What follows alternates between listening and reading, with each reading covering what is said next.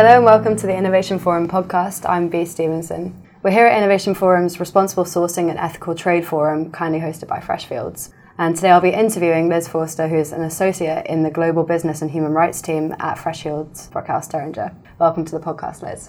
Thanks, Bea. I thought we'd start if you could just speak a little bit on the current direction of travel for human rights due diligence legislation. In the past five to ten years, we've seen a real wave of new legislation being introduced around the world that impose obligations on companies in relation to the human rights impact of their operations. The catalyst for this legislation was really the UN Guiding Principles, which most people will be familiar with by now. But what that did was, for the first time, set out the expectations that companies will have to think about and take steps in relation to the human rights impacts that they have throughout their supply chains and in their business. And what we saw after the publication of those principles is the introduction of several pieces of legislation that focused on transparency and reporting obligations. So, for example, we saw the introduction of the UK Modern Slavery Act in the UK in 2015. And what that did was make it mandatory for certain companies doing business in the UK to publish a modern slavery statement that set out what steps they were taking to identify and to prevent modern slavery in their business. And we saw similar legislation being introduced in California and Australia. But this legislation was quite limited. There aren't really many consequences. If companies don't publish a statement, it's really left to the court of public opinion. They may suffer reputational damage, so it was quite limited in that respect. A few years later, we started to see more onerous and far reaching legislation being introduced where companies had to think about broader human rights issues, not just things like modern slavery.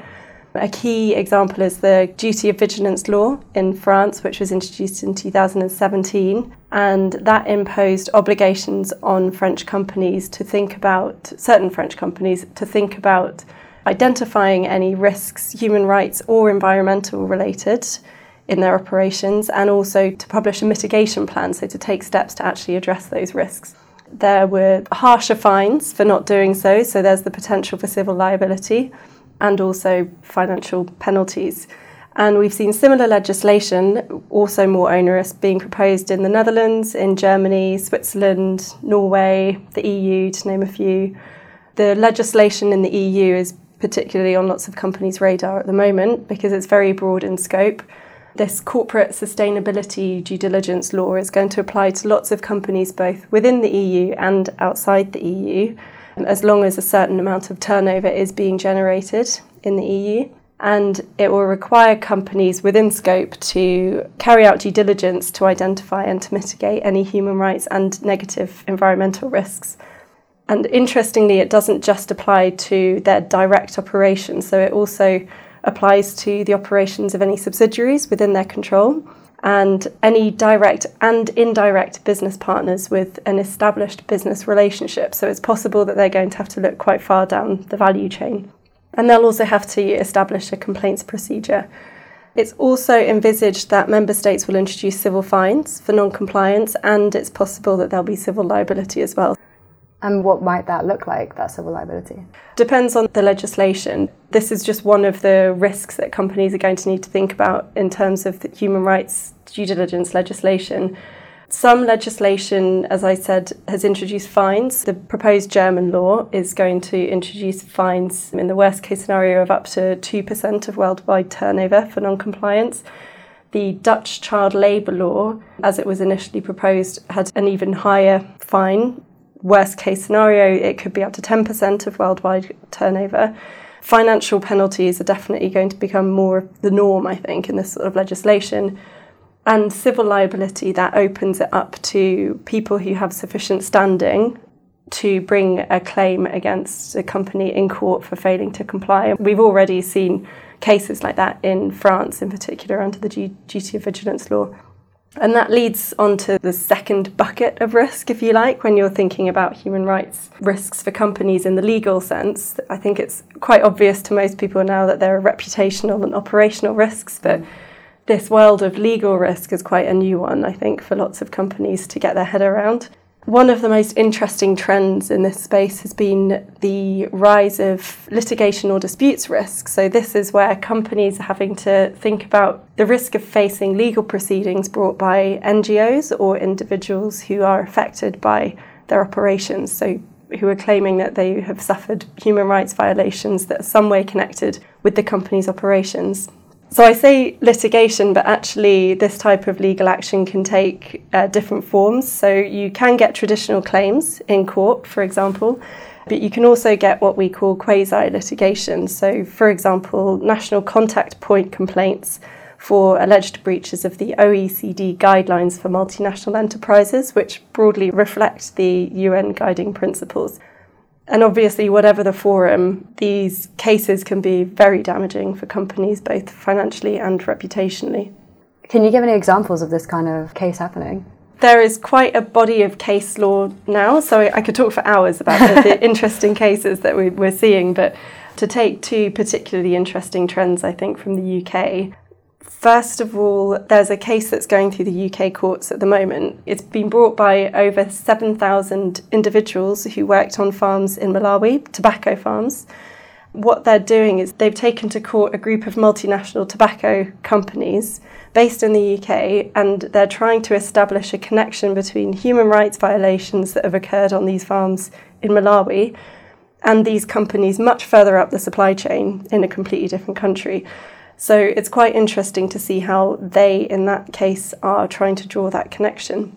Although it's a novel subject matter, they are grounding their claim in traditional causes of action in terms of English law. So they are using traditional legal concepts alleging negligence, saying that the companies owed them a duty of care and that they've been unjustly enriched by the tobacco products that have been produced on these farms. And they're not saying that these companies have directly committed human rights violations. They would clearly struggle to do that, but they have said that the companies have facilitated, assisted, or encouraged the dangerous working conditions and the exploitative conditions on the farms. And they've also said that the companies weren't necessarily aware, actually aware of the conditions, but that they were at least constructively aware of what was going on. And are judges ruling in their favour? This case is quite early on, it's in the early stages, but last year the defendants sought to have the case struck out. The basis of that application was that they said that the claimants had failed to demonstrate this link between the tobacco produced on the farms and the tobacco companies based in the UK. But the judge actually didn't take that argument, and at least at the stage of striking out, he said that there was at least potentially a clear pathway for the tobacco leaves to end up in the hands of the defendants. So there's definitely an openness to hearing this type of dispute. Do you see this kind of civil litigation moving further afield from out of Europe into the US maybe? Absolutely. The UK is just one jurisdiction where companies are facing these sorts of claim. The US, Canada, Australia, several jurisdictions in the EU have faced similar claims. It obviously depends on the legal system, so civil law claims will take a very different shape to common law claims.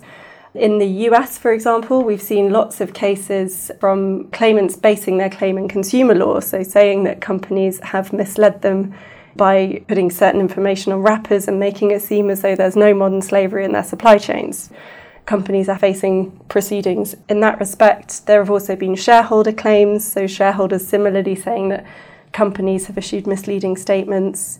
In France, I said briefly earlier, there's been some litigation already under the duty of vigilance law with NGOs saying that companies have failed to produce the mitigation plans and to mitigate adverse human rights impacts of their operations. I think we're really at the start of a huge wave of litigation that we're going to see this. I think claimants are finding increasingly novel ways of bringing claims against companies. How can companies avoid this kind of litigation? It's a very difficult risk to mitigate. There's only so much companies can do. It might be that a company gets it right 99% of the time, and then the 1% it finds itself a target of a complaint. It is very difficult, and the approach will depend on the risk profile of the company. The UNGPs themselves foresee that companies should take a proportionate approach to these risks. If you are a company or if you work at a company that has supply chains in very high risk jurisdictions, for example, or you work in a high risk sector, say textiles or extractives, you are probably already, or if you're not, you should definitely be thinking about doing a risk assessment, a sort of heat mapping exercise to find out where the risks lie in your business operations and supply chains, and then how you are thinking about mitigating any risks that do arise. The reality being that you probably will find some sort of risk. Almost all multinationals with large supply chains will have some companies should be thinking about what policies and procedures are in place and how they're embedded into the company governance procedures and the culture.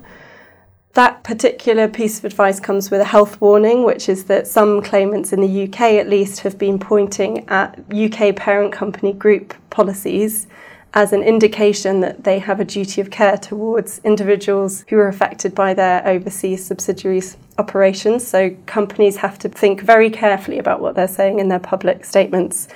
They shouldn't be overly aspirational. They should make sure that any statements and commitments they're making in terms of human rights are realistic.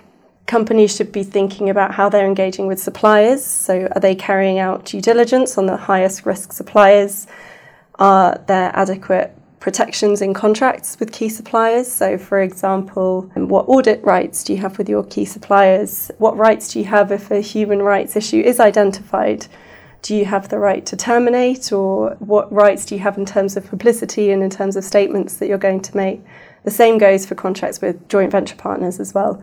And more broadly, I think it's really important that companies take a holistic approach to all of this. It shouldn't just be the legal team that's dealing with this, the legal or compliance team it's really important to get on board stakeholders throughout the organisation, whether that's audit, procurement, human resources, um, and make sure that if these messages and the importance of these issues are being communicated through the company, that way it's really becoming embedded and any steps that companies do take will be a lot more effective. So it's kind of a cultural shift in a company that's needed. Exactly. Well as, you know. Exactly. Okay, well, thank you for that practical guidance. And thank you very much for coming on the podcast and to Freshfields for hosting the event. You're welcome.